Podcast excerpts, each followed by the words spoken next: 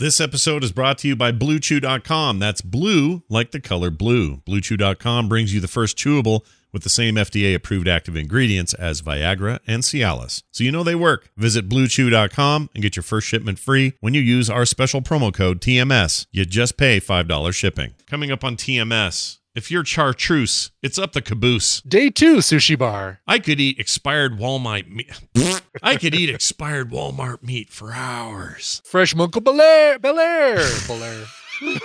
Belair. Belair. Wendy McClunky. Taco Wakatiri Let the testes hit the floor. May we all find Mexican restaurants. Tiny little pimps. Why do monks have guns? Donald Duck face mugshot camper. Slathering real bacon all over town. Space Hitler, you know, from Alderaan. Get the frock out of here. Making things with Bill. Jury duty and more on this episode of The Morning Stream. YouTube blocked true prophecy.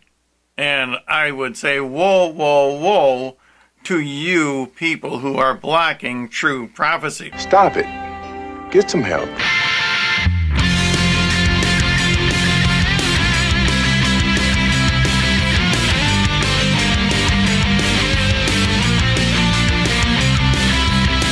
The morning stream.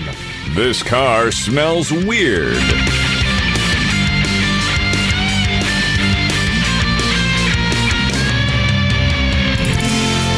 Good morning, everyone. Welcome to the morning stream. It is Tuesday, May 5th, 2020. I'm Scott Johnson with Brian Ibbott. Hello, Brian.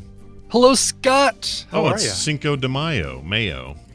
Right? Sí, sí, es muy, muy bien. Yeah. Cinco de Mayo. Usually there's parties and stuff, but that's not happening. We're not having that. It's not a it's not a well, thing, right? Not, not big, uh, not big, big parties. I'll bet you there's still going to be cars cruising up and down Federal Boulevard today in in Denver because you can cruise. You can social distance while you cruise. Oh, okay. Is that a thing? Cruising? I didn't realize that was a thing. Well, it is on uh, Federal Boulevard on Cinco de Mayo. You take a uh, either a Mexican or a um, a Puerto Rican flag, Okay, and you, you open your hood sentence. and you drape the flag around the corners of your hood and close the hood, Yeah. And then you drive up and down Federal Boulevard for for hours. You made a very interesting pause there because you said you take, You a, take a Mexican, Mexican. and then you waited a long time and then said or Puerto Rican flag. Like, ah, got it. It Okay. wasn't intended. It wasn't intended to be a uh, a pregnant pause there.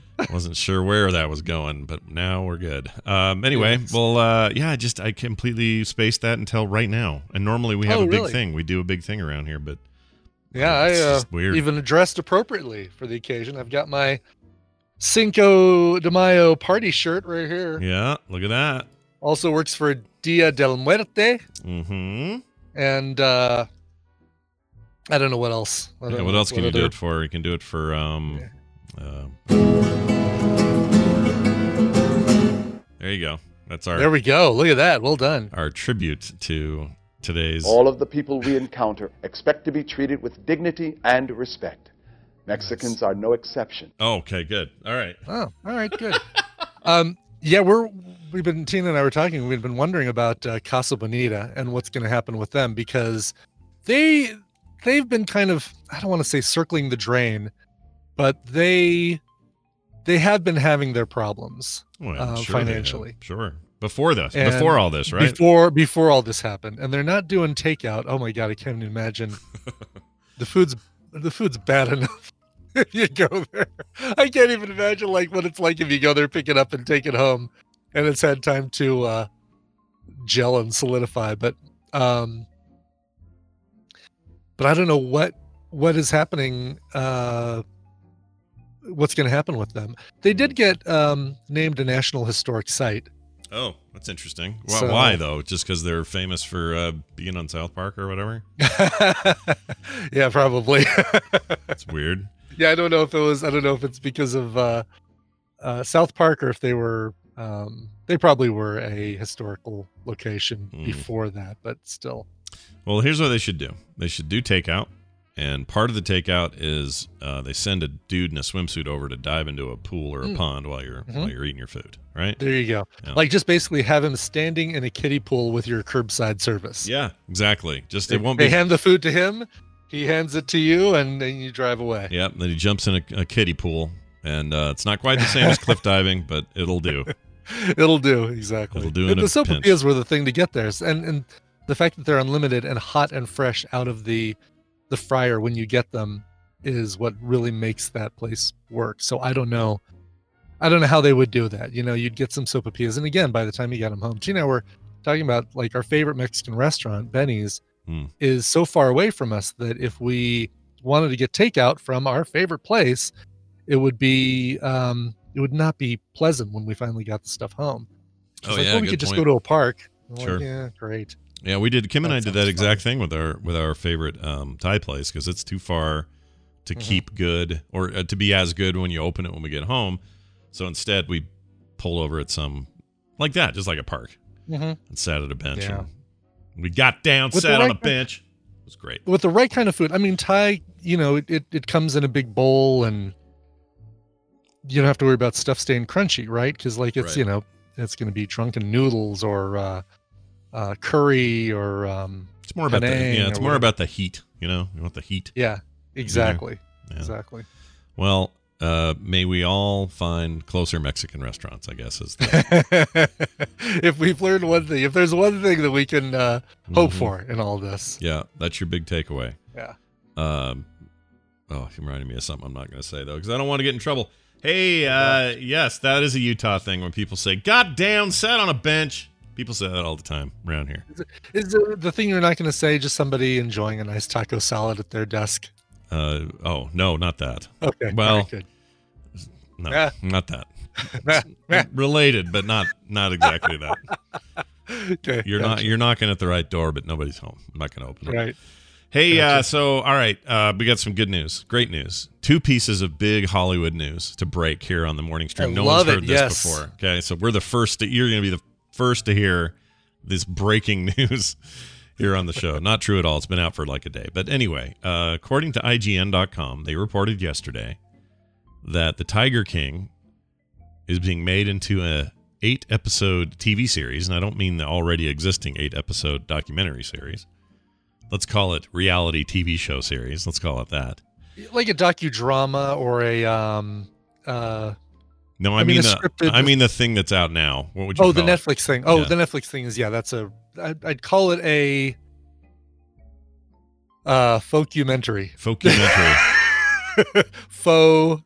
There you go. let's let's really carefully pronounce that. Yep, that's exactly right. Well, they're making an eight-part uh, actual written scripted series, and I don't know what the name is yet, but it's based on this whole Joe Exotic thing. And your favorite Oscar winner, Nicolas Cage, will be playing the role of Joe Exotic. And uh, I don't quite know what to think about it, except I think I'm that never going to financially recover from this. Where, where's the Declaration of Independence? I mean, where's my tiger? Where's my tigers? Oh. Ripped her arm clean off. I could eat Walmart meat for hours. the hits just keep coming, really. Oh, they totally do. Absolutely do. Uh, according to Variety, the eight episode series from Imagine Entertainment Television Studios and CBS Television Studios will be scripted by American Vandals Dan Lagana. I never saw American Vandals, so I don't know what to say about it. No. uh, who will also serve as showrunner for one of the series uh, and sorry and one of the series exec- executive producers the uh, pop- particular incarnation of the tiger king story will be an adaptation of the texas monthly article joe exotic a dark journey into the world of a man gone wild unquote by Leif Hmm. Red- Reigstad so it won't be based on the documentary it'll be based on this this uh, article that was in the texas yeah, monthly Texas Monthly. Yeah, yeah. So I'm fine. It's okay. fine. I was kind of hoping for, I don't know, somebody else, but David Spade, uh, uh, David Dax. Shepard, I'd heard, I'd, I'd heard Dax Shepard. I'd heard, I'd heard, um, Rob Schneider. Yeah, a few of those guys I'd heard, but I nobody had suggested uh, David Spade yet, and that's kind of a great idea. I kind of like that. Oh, Danny McBride. He seems like an easy pick for any role on the show. Like Danny McBride could be, um, maybe have him as uh, as uh, Jeff uh, Lowe. Yeah, he'd be a good Jeff Lowe or that other Your, guy. your that- mom's a Tiger King. or he could do the the weird guy that has all the wives in the and the Oh yeah, Doc right. uh, whatever Doc Doc, uh, Something, some something. Antle, Antle. Doc Antle, yeah. Yeah. Billy Bob Thornton would have been good. You're right. There's Yeah. these are good choices, but they've picked All right, them. okay. Well, let's let's figure out. We we've got casting for for Joe. Yep. Who who is going to play Carole Baskin? Oh gosh. Uh uh oh. Well, she'd have to be younger though. Kathy Bates would have been good in her day, in her prime. Um, yeah, maybe. oh, Oh, my God, the lady from Goldberg's. You're talking about Wendy McCle- Mc, uh, Oh, she'd Wendy be really good. Wendy. Mc, what's her name? Wendy I don't know. She's from nine one one. She's It's about from Wendy that, McLovin. She's from that ninety. That she's from that Reno nine one one thing. She's great. She was in Reno 911. She would be Wendy McClunky. But hold on, that's not bad. How about um? oh, that's a great pick. you, Covey. Wendy McClellan Covey. Melissa McCarthy might be all right. Uh, Yeah. There's a few. You could go places. Shelley Long. Shelley Long's not bad. Yeah, that's not a bad pick. She needs to be somebody who's just a little just gratingly weird. You know? Well, she has to play gratingly weird. Yeah.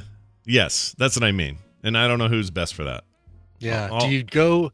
I mean, a lot of these people, if you go full comedy, then you do like a Wendy McClellan Covey. I, I mean, over what the heck is her damn name? I got to look it up because nobody in the chat room has been able to, to help me out here. Wendy Renee Zellweger, no. McClendon. M- Wendy McClendon Covey. Got it. Wendy. Wendy Not, Ann McClendon Covey. Mc- she's not. uh Oh yeah, that is her name. She's not married to a Covey, is she? Like one of the Covey Seven Steps Like of Better Living or whatever. Like the, um, uh, let's see. Greg Covey is her husband, not David Covey, the the Seven Habits of Highly Yeah. Affected. Yeah, that's a big Utah connection. If so, because I was thinking if she's part of that family, holy schmoop. Nope, see. he is a producer from uh uh who produced something called Jane Janine, Janine from Des Moines Oh, in okay. 2012 and that's it. All right. I like that show. The the Goldbergs is great, dude.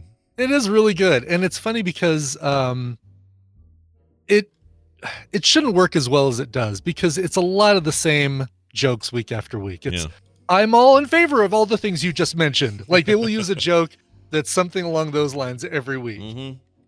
And it works somehow. I don't know how. and it works. yeah, it and- really shouldn't work. It's it's too there's too many gimmicks. It should fall apart, and somehow somehow it's all right. I don't get it. Yeah.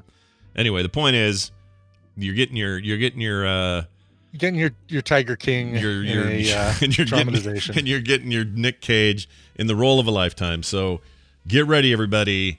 Pack your This- bags. It's gonna this be feels great. like it should be part of the same series that uh the oj simpson what was that american uh Oh, I know what American Vandal is because you just said that. Okay. yeah So What's American Vandal? American Vandal's the fake documentary that's on Netflix now with the kid that apparently draws penises on cars. Do you remember that?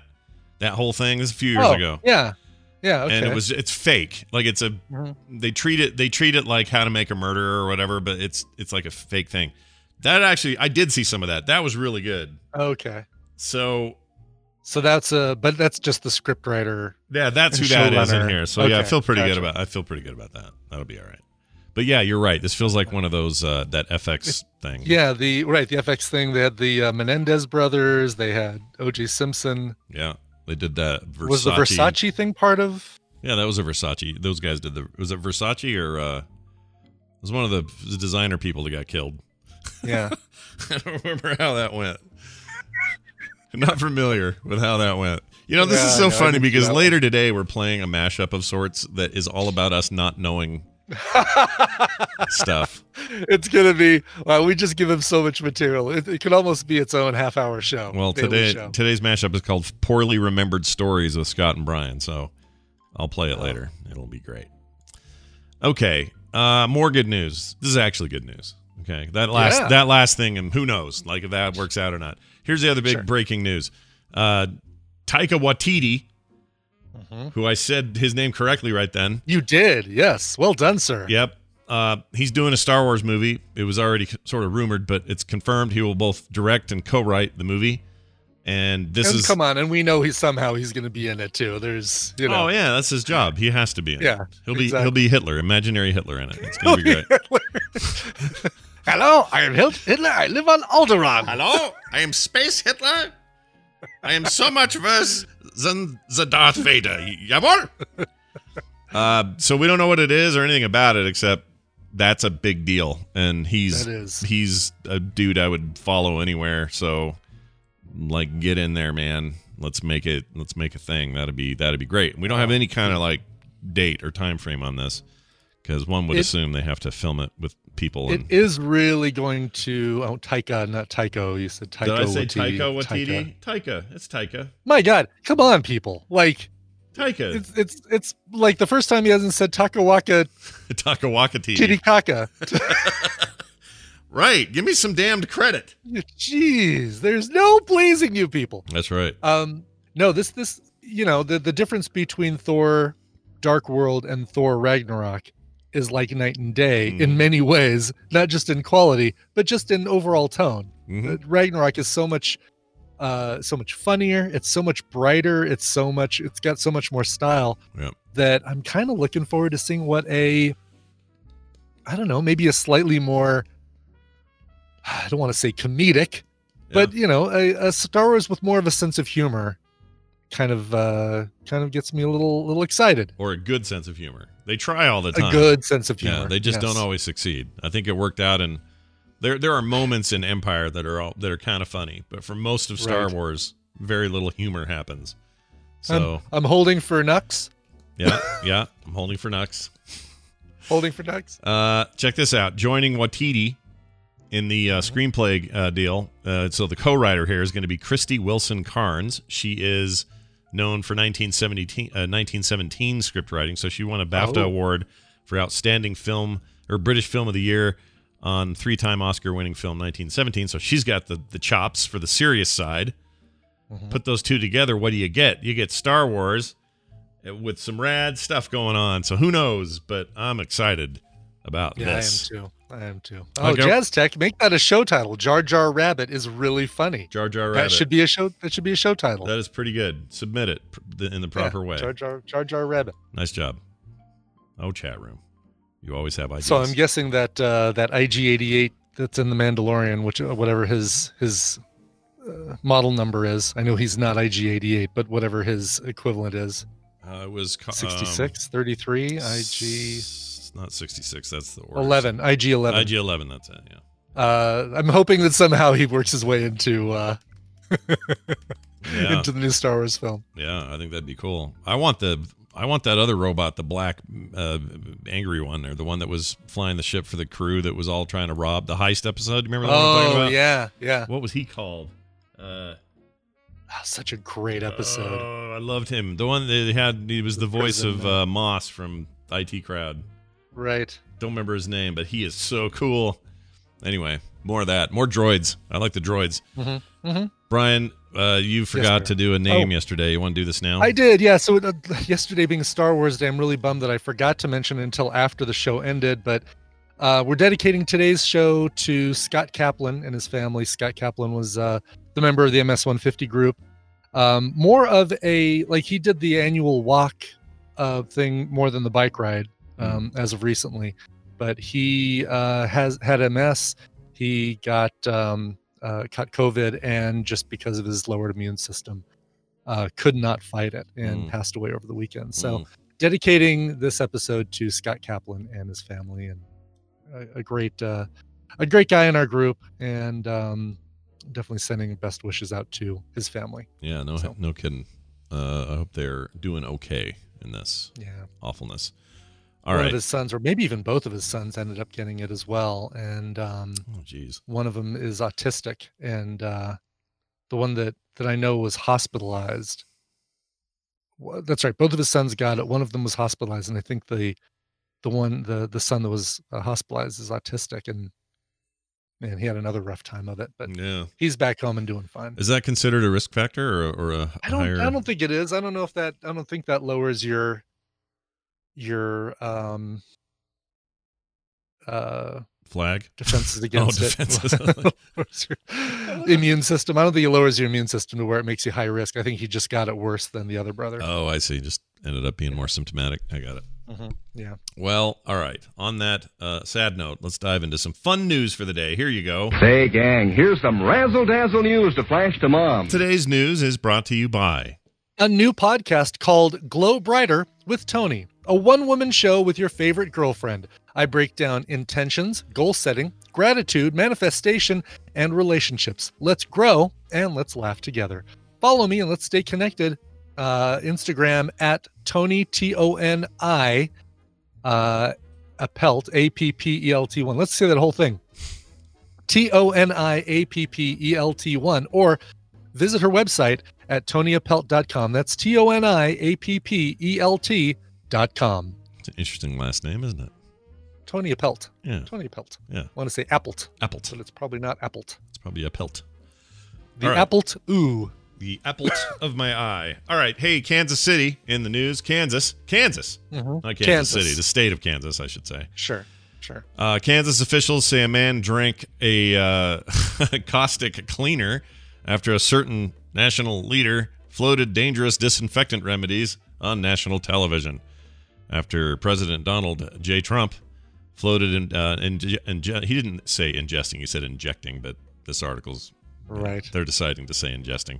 Highly toxic disinfectant as a treatment or possible treatment. Kansas health authorities say a man drank cleaning product over the weekend. Lee Norman, uh, the state uh, health officer, said head of the Kansas, or sorry, said that the head of the Kansas Poison Control Center reported more than 40% increases in c- cleaning chemical cases right after that news conference. I mean, look, Jeez. if they go up, if the numbers go up and it happened right then, I think it's a pretty good correlation. Anyway, It's a correlation. You got to, I don't know. I mean, I feel like you've got to be, uh, he says it, shame on him. But you drink it, shame on you. Yeah. What are you doing, you dummies? For real. Yeah. Like, uh, ugh. all right. Anyway, uh, including a fellow, let's see, including a fellow over the weekend. This is what he says. I love that he uses the word fellow. I enjoy the word fellow. I'd like to hear it more in, in regular language. Including a fellow over the weekend who drank a product because of the advice he'd received, Norman said during a news conference on Monday. Norman didn't identify the man who had get, uh, who had gotten the advice. Last week, Trump wondered whether injecting disinfectant could fight COVID 19. He did so out loud. Experts say drinking bleach or other types of disinfectant is dangerous and possibly fatal. Are we just now? oh, Do we really have to say? Do we have to say it? Thanks, experts. Wow. Do we really have to say that now? We have to say. it, really guess. relying on those experts for that uh, that revelation. Thank you. It says uh, the makers of disinfectant products such as Lysol have issued warnings against consuming their products since. Uh, we are doing what we can to counter message anything or against that kind of remedy, says Norman. So be careful out there, dumb people who drink chemicals for zero reason. Don't do it. yeah. The uh, Don't do it. something I haven't seen in such a long time is that Mr. Yuck. Remember how when we were kids, they would put this green face. It was like the opposite of the smiley face. It was like a face going, Oh Like yeah, that. yeah, yeah, yeah, yeah. Mr. Yuck, and they'd stick it on labels of things that were poisonous or bad for us. Oh, and it seemed like it would work so well, right? It's put that on your Tide Pods, put that on your Clorox. Oh, there he is, Mr. Yuck. Mr. Yuck. It's still a little patch you can get and stickers. Oh yeah, this is great. Oh, now he's got his tongue out. I thought I didn't. Did he have his tongue out when we were kids? I guess he must have. Um, It seemed like he had his mouth open, like he was gagging. there's Mr. Yuck. I put him on your face. Like ah. he's all you. green, like he's gonna yak it, like he's about to lose it. Well, Mr. Yuck, keep work. Keep Wow, there are so many parodies of Mr. Yuck. There's ones with smiley faces with the tongue sticking out. There's Oh, yeah. pins and badges, and Yep, you can get all kinds of stuff. there's there's a Trump version. Oh, there's many Trump versions. Oh, I assume that that Wow. is that has got to be wildly memeable Yeah. at this point, given uh, this weird news. All right, here's a yes, um, sure. Here's a break. Here's some. Here's a, a breaking a broken record, and it's got nothing to do with COVID nineteen or any of this Yay! nastiness. I know, right? Feels good to have a story that's not about that. This uh, dog in Australia set a new record. Gave birth to twenty one puppies. Whoa! Woo! What do you Dog do? just populated the pound.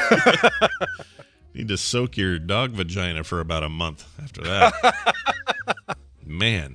Uh, Jeez. A Neapolitan Mastiff named Shadow. That's a big dog. It is, and he's uh, three flavors. of course. The But front of the dog is pink, and the back of the dog is brown. And the, yeah, but there's always the pink and the and the vanilla are only two left. Everyone always eats the chocolate. Marge, we're out of Neapolitan ice cream.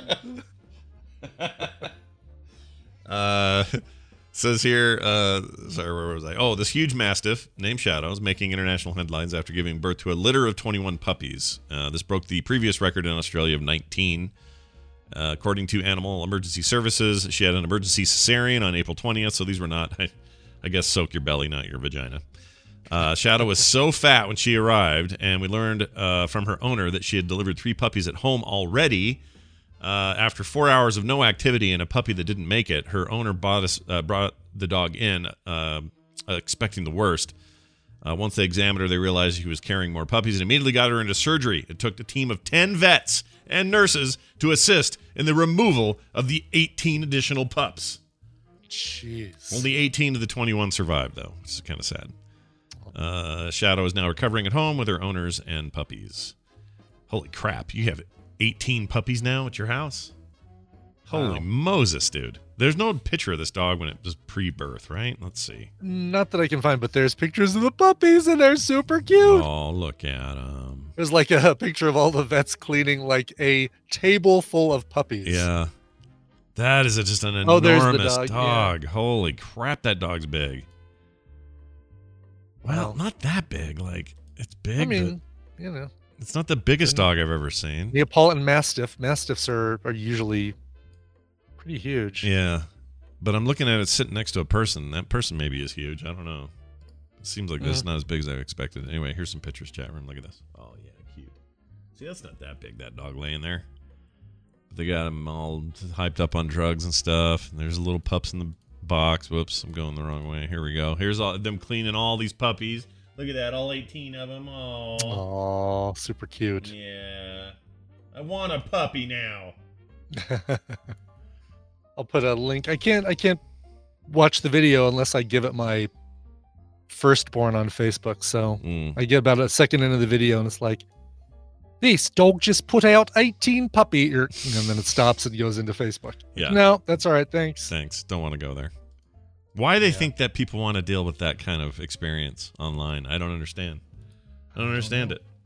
I don't get it. Facebook, what are you Do you really want? Do you really want somebody from uh, Arvada, Colorado, liking your Australian newscast site? I'm never going to watch it again. Nope. Never. You're done. You're out. It's not going to be my go-to place for local news. Mm-mm. I'm never going there. What there. kind of weather are we going to get in Brisbane today? Hmm, I wonder. I wonder. How's Plus the traffic on the the down end of 19? My my favorite are the chum ads at the bottom of a page that always seem Yeah. to be location specific. So it'll say, "You won't believe what this Utah man did." Yes, right. Yeah. And every once in a while, I experiment and just click on one, not because I want to know, but because I want to see what I want to see how the sausage is made. What are they actually Yeah. doing with me after I click that? And well, and, and and when you saw it, did you believe what the Utah man did? Well, the thing was, it never got to the point. It went to. That's the worst thing about it is it went to this thing. It says, "Huh, you, "Some think that this thing that blah, blah, blah, blah, or da, blah, da." Click the second page, page two. Yeah. dubber, dubber, da. They never say anything. They just go on with words that don't It's don't mean anything, and by the end, you It's- still don't know it. It's just the dumbest, stupidest thing. It's just it. horrible. Yeah, chum ads, ban them from our lives, or install an ad blocker. That- Yeah, that's probably the better thing. Yeah, I did do that, so it's all good. All right, we got to talk about this monk. Okay. Um, he was defrocked and Oh. arrested because he uh, shot a guy in the testicles just to watch him. just to watch him Uh, squirm and scream. Uh, I don't know. Yeah. you'd, you'd bleed. You surely Yes. surely Oh, would watch him bleed for sure. Um, Shot a man in the testicle just to watch him die. that sounds so much more painful than just shooting a man. You know. Yeah, exactly. Uh, it says here, monk at the Wat Mongkol Nimit in Samut Prakan, just south of Bangkok. That's how you say Bangkok. Bangkok. Yeah. Appropriate for this story. Yep. Uh, it is. Has been defrocked in Bangkok and arrested for shooting another man who was living in the same temple. Uh, police arrested 46 year old Pram Ap- Aparam Rugathip. I don't think that's right. Do you think? No, got but I, but it's probably it probably works. yeah, Pram pra Aparam Ruing thip. At his living quarters on Friday evening. The, uh, former monk claims he only shot in self defense. Why do monks have guns? I mean, doesn't that seems like it's Yeah, anti-monk, right? Isn't it a uh, a vow of peace and uh, forgiveness and uh, They got to have some rule. Like Tibetan monks, I know it's different than monks like you know uh, Jesuit monks or you know Christian Sure. side of things. I don't know how differently. monks? Yeah. yeah yeah i don't know how any of that stuff works but if you're a if you're a tibetan monk do you do you have a gun is that part of the deal he's a Benedictive monk. yeah he, he's got all kinds of he's a vengeance a vengeance monk This time it's personal, very personal. it says here that uh uh, police say they seized an unregistered handgun with two bullets from the monk. He had hidden the pistol in the back plastic bag containing empty plastic bottles. Uh, I don't know what for. Anyway, police then took Rugenthip to meet uh, the abbot so that he could be defrocked before being taken to the police station. Under the under Thai law, the Buddhist monk can be questioned but not jailed until he is just defrocked. Into his first defrocked. Yeah, so just- you gotta you gotta get a defrocking. You get, so defrock then jail. Defrock then jail. Okay. Yes. All right, that makes sense. Get you can't go in there with a frock. You got to get the frock off. No, no, get the frock off. Get the frock off. get the frock out of here. Get the frock away from me. He's got a gun. He shot me in the testicles. What the frock are you doing? Anyway. the arrest follows the attack on a man identified as 42 year old Semaret Kaiser Rat, who lived in the temple also. According to police, Samret was shot in the right testicle and was shot to the hospital. Not the wrong As testicle. opposed to the wrong Yeah. Exactly. the right one. The correct testicle. You and I say. both picked that low hanging fruit. Yeah. Ooh. Bad. Bad combo. Uh, Rugen Thip told police he had been in the monkhood for four to five years. Something going on in my monkhood. Anyway, Guys making trouble in my monkhood. shot me in the testicle. Got out of there. Went and lived with my aunt in This Bel is the story all about how I got defrocked and went to the Hooskow. Then I had to get off my butt because I shot my neighbor right in the nut. All right. Anyway. Uh, it goes on to say the arrest follows the attack on a man. Oh, we already did all this. Okay. Uh, oh, okay. Uh, in recent months, belongings of the temple had often been stolen, so he bought a pistol and patrolled around the temple at night. He claims that on the night while patrolling around the temple, he saw Saramet walking around the area. Saramet, Samret, rather, uh, uh, allegedly scolded him rudely and began walking toward him. He said the man was carrying something in one of his hands. The former monk told Samret to stop, but he ignored him. This prompted him to fire a warning shot. However, Samret continued approaching him, forcing him to fire shots in self defense, he claims. Uh, he didn't know where the bullet hit. After the shooting, he returned to his room. Meanwhile, Samret's on the floor with his bleeding testicle. Worming. Oh, He scolded me rudely. oh, Probable cause. my testicle. What has happened to it? Yeah, it is Samrat chat room. I'm telling you, it's spelled S A M R E T. Samrat. Samrat. or Samret. There's no A. Sorry, sorry, E T. Samret. So it's probably Samret. Right? Do you like do you like mustard on your Samret? Moving on. Fefe with my Samrat. on your hamburger. Here is a story. this is great. Honestly, if if the world was coming to an end, I don't know why you wouldn't consider at least going this here. is uh I w- I'm I'm already considering this. hmm And if you look at the photo of this guy, he's got no poops to give. He's just really? yeah. Oh, yeah. He's the sort of like you Oh, know, look at that. Yeah. here. His uh his uh mugshot photo is him just basically saying what Yeah. What are you gonna do? What are you gonna do? What? Just so, so what if I was at Disney World living there? Uh, all right. So a man was caught camping on Disney's Discovery Island. Said to police it was a tropical paradise. He is, of course, a Florida man. of course He's facing trespassing charges after security found him camping on Walt Disney World's Discovery Island. Can you tell me what that is? I don't actually know what that is. yeah. So that's uh so they've got a, a few different parks down in Florida. One of which is Animal Kingdom, which is their it's a zoo, but it's also got their big Avatar zone uh land, which is amazing. Yeah. Um, but then a lot of the rest of the lands are safari and African safari and Asian safari and a couple roller coasters. And right in the center of it, kind of like the the equivalent of the Sleeping Beauty Castle, Yeah. is this tree, the tree of life that is man-made but has all these animals carved in the side, really cool. But it's on this island that is, you know, pretty pretty beautiful. Like would be a great place to to to crash. Huh. But I would live in the tree like where the Honey I Shrunk the Kids movie ride is. And that'd be a great place instead of out on the uh, island in a in a tent, which is what I'm kind of visualizing for this guy. It looks like a, a Jurassic Park facility if you look at the pictures of it. Oh, let me see. Um, it's uh, the chat room. Captain Kipper put it in there, and the image on the Wikipedia page looks like a I don't know, it looks like something secret going on in there. Well, that's that's the hotel. I mean, it's funny. What a horrible picture of uh, know what a horrible not good. picture of Animal Kingdom because you've got the edge of an island, and then you've just got one of the regular Disney hotels back there. That's not even like part of Animal Kingdom. Yeah, that's boring. Oh, they say Discovery Island is in an older part of the park. It's in Bay Lake, so it's not. Oh, It's not the island in the center where the tree is. Gotcha. Okay. okay. Well, maybe Okay, well, that's I'd why. Live on, I'd live either in Avatar Land or on the island where yeah, the yeah, tree is. yeah, it'd be fine. Uh, I think part of the reason he got away with it is because maybe it is the older part. Nobody. Well, plus the whole thing's closed right now, so that helps. Oh, sure enough, yeah. Discovery Island is okay. Yeah, it's this abandoned part. Oh, that's cool. I like stuff like that. It's well, like there you go. Like Yeah, maybe that's a better idea. Just uh, I like abandoned uh, abandoned stuff is my jam. I love that. Yes, Like- exactly. Maybe I just need to go back out there and uh and see Discovery Island for myself. Yeah. Uh Or- yeah. experience experience a little Disney World action. Sure, why not? they open back up. Did they they were talking about opening Disney World back up. They were saying they were making movement in that direction because uh, turns out their governor's uh, a little more hot to trot on uh, on the reopens. But I don't know if it happened. I don't think it happened. Did it? Okay.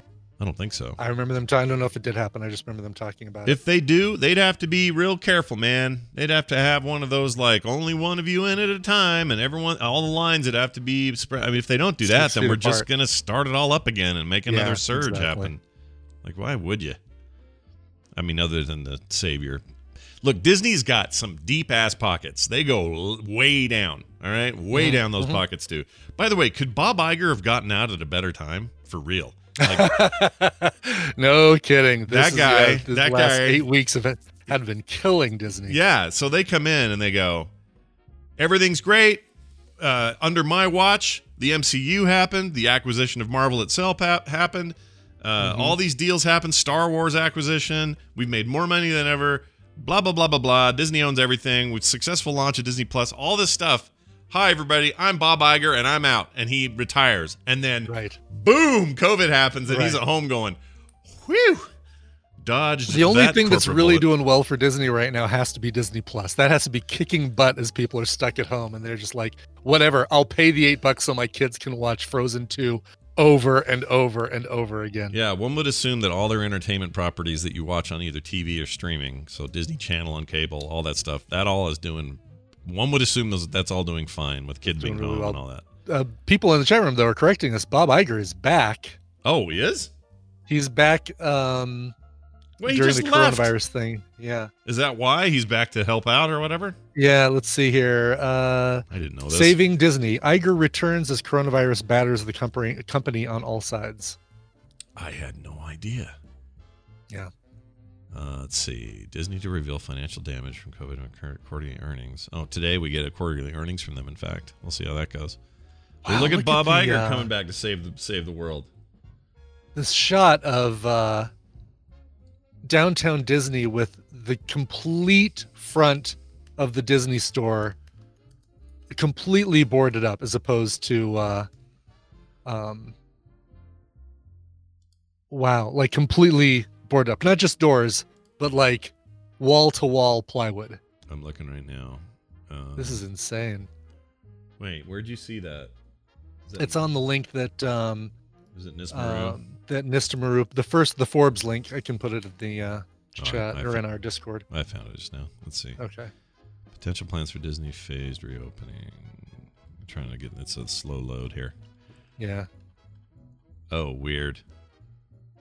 Yeah, that's weird, dude. Yeah. Oh, weird. Yeah, this kind of stuff, especially all the like the Vegas shots are the ones that get me. hmm Just seeing seeing Vegas like a ghost town just weirds me the f out. But Yeah. also makes me wish. I just want to. Okay, here's what I want. Okay. Forget about COVID nineteen. Forget about all this stuff for a second.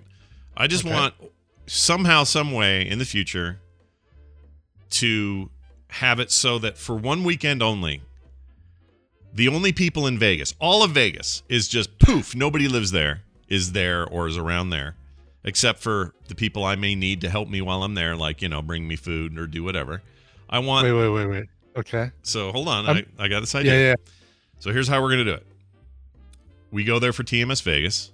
Sure. It's me, you, TMS fans. That's it. We have the whole run of the entire place. In fact, you know what? We don't need staff. Forget it. No staff. Nobody. Nobody. We just get the town like Night of the Comet. Remember Night of the Comet? How everything's Sure. gone the next day and just go and do whatever you want. I want one weekend of that. That's what I want. Okay. Uh, I'm not sure I want that. I'd like I'd like somebody to run the Bellagio fountains. I'd like somebody to uh, no, you run the Bellagio fountains. You decide. You go. you go in there and you say, "I want to do Stairway to Heaven," and you get the Bellagio fountains to do whatever the frick you want them to do. We gotcha. okay. have we and, have uh, total run of the place. And we run the the esports thing down at Luxor for for TMS fans, and We do uh, whatever we want. We take a bolt. We Yeah. go to the we go to the New York, New York. We take an important bolt out of the thing. We don't have people sitting in it, but we set the the uh, uh, what do you call it the the roller The roller coaster coaster? off Uh-huh. and just watch it fly off into uh, Flamingo Avenue or wherever the hell that is over there. Like just some weird stuff that all gets reset by the next Monday. So this is a very this is a total fantasy trip. Okay, it's not real. No, no, it's very much not. This is all. uh Yeah, it's Yeah, all just is- in my head, but I want to like slide down the Luxor. I want to get it out on the top of whatever hole is Mm. at the top of that thing, and I want to slide from the top of that thing down to a big ball pit that we set up ourselves. The whole weekend we get to do whatever we want, anywhere we want.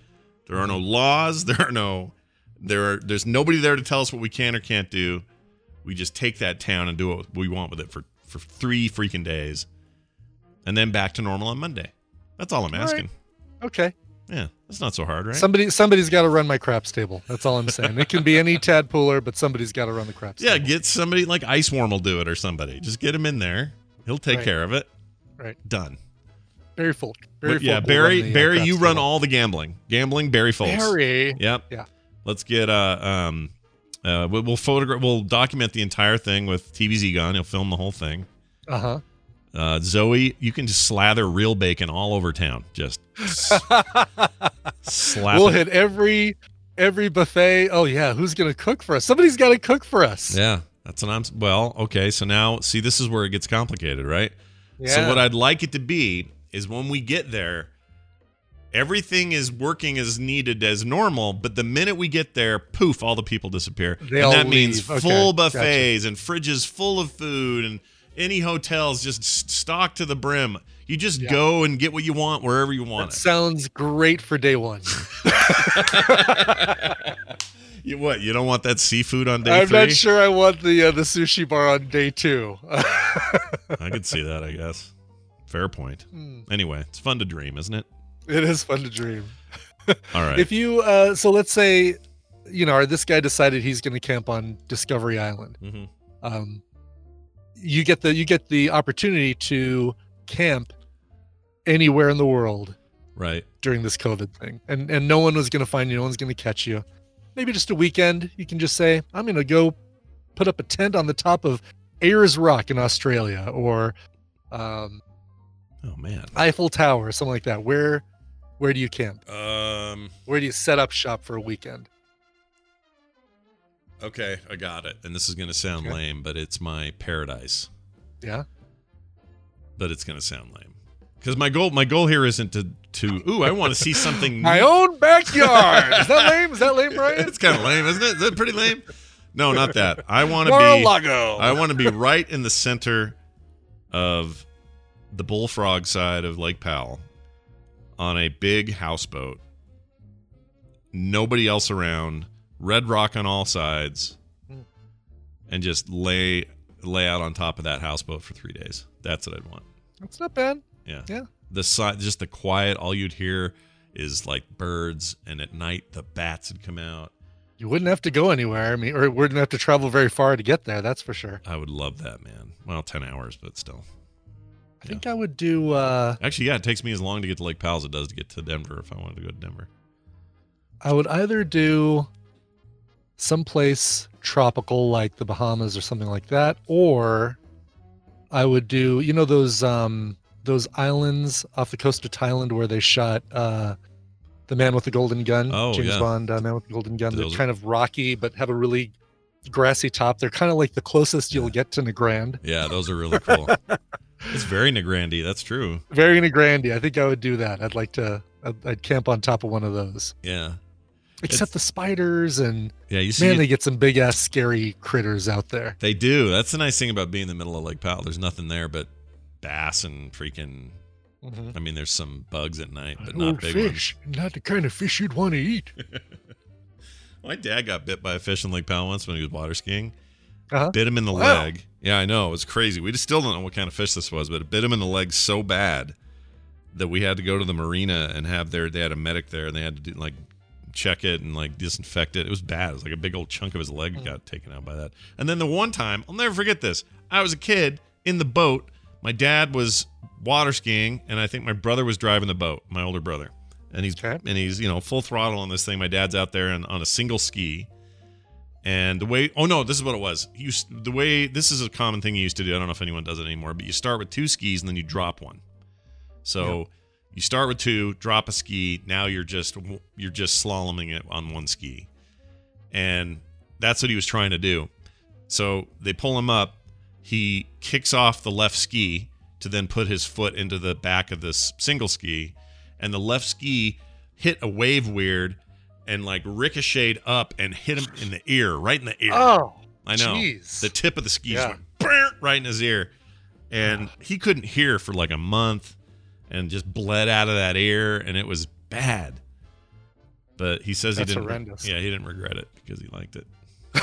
no regrets. But I think that's where I got my fear of deep water was ironically enough, I want to go into the peaceful place, the but lake. when I'm in that lake and I think of my dad getting bit by that fish, that's I think that's what did it to me. Because I was real young when that happened, and if I look down in that water, it goes on forever, just blue, dark, black, eons, what feels Yeah. like eons of water, and it just blah, blah, blah, just gives me the willy willies. But I put me on a boat and I'm fine. I'm good. Hmm. Well, that was a fun little uh, It was. some little idea there you had there at the end there. All right. Uh, anyway, so this guy he just got caught there and now he's in trouble. Yeah. So, Now he's in, now he's in trouble. His No Disney for you. nope. Richard The Disney police popped up out of a hole and they said, "Hey, what are you doing over there? Come here. You're not allowed here. that's right. Book him." I don't know what voice that was. I don't know who I was doing. There you Come go. with me. That's better. And as they drive away, he does that as he leaves. All right. Oh, uh, he- but he- nope. Nope. Nope. Oh, Nope. wrong. Uh, wrong deal. Nope. Yep, wrong deal. Um, all right, we're gonna take a break. When we come back, we will spend some time with Bill and Jury and all that. It's Tuesday after all, so stick around for that. In the meantime, we have music to play. What did you bring today? Yeah, Philadelphia is where we're going for this one. Brand new album from a band called the Commonwealth Choir. They just signed with No Hope Records, uh, and they're releasing their first EP or the upcoming EP on June 19th. It's going to be called No End, and uh, this is fantastic. Um, let's see. Commonwealth Choir is constantly searching for the space between light and dark, somewhere to crack a smile while the storm rages on. Um, anyway, I love it. This is really cool. Uh, here is the song Light from the upcoming EP No End from the Commonwealth Choir.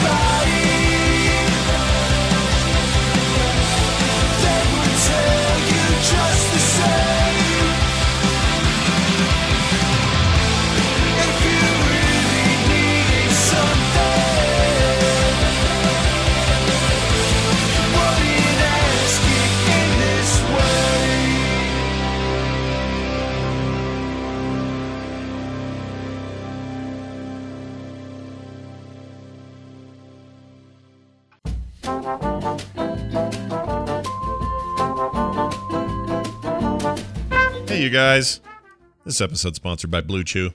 Remember the days when you were ready to go? Remember that? Well, now you can increase your performance and get that extra confidence in bed. Listen up. BlueChew.com. That's blue like the color blue. Blue Chew brings you the first chewable with the same FDA approved active ingredients as Viagra and Cialis. You can take them anytime, day or night, even on a full stomach. And since they're chewable, they work up to twice as fast as a pill. So you can be ready whenever the opportunity arises. If you could benefit from more confidence where it counts, Blue Chew is the fast and easy way to enhance your performance. Blue Chew is prescribed online by licensed physicians, so you don't have to go to the doctor's office or wait in line at the pharmacy, and it ships right to your door in a discreet package. They're made in the USA, and since Blue Chew prepares and ships direct, they're cheaper than at a pharmacy. And best of all, there's no more awkwardness. Right now, we've got a special deal for our listeners. Visit bluechew.com and get your first shipment free when you use our special promo code TMS. Just pay $5 shipping. Try it for free. Blue Chew is the better, cheaper, faster choice, and we thank them for sponsoring the show.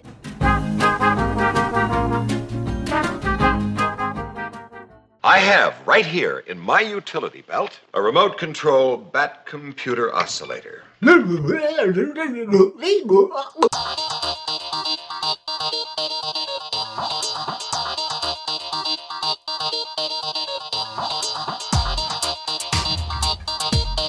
The morning stream.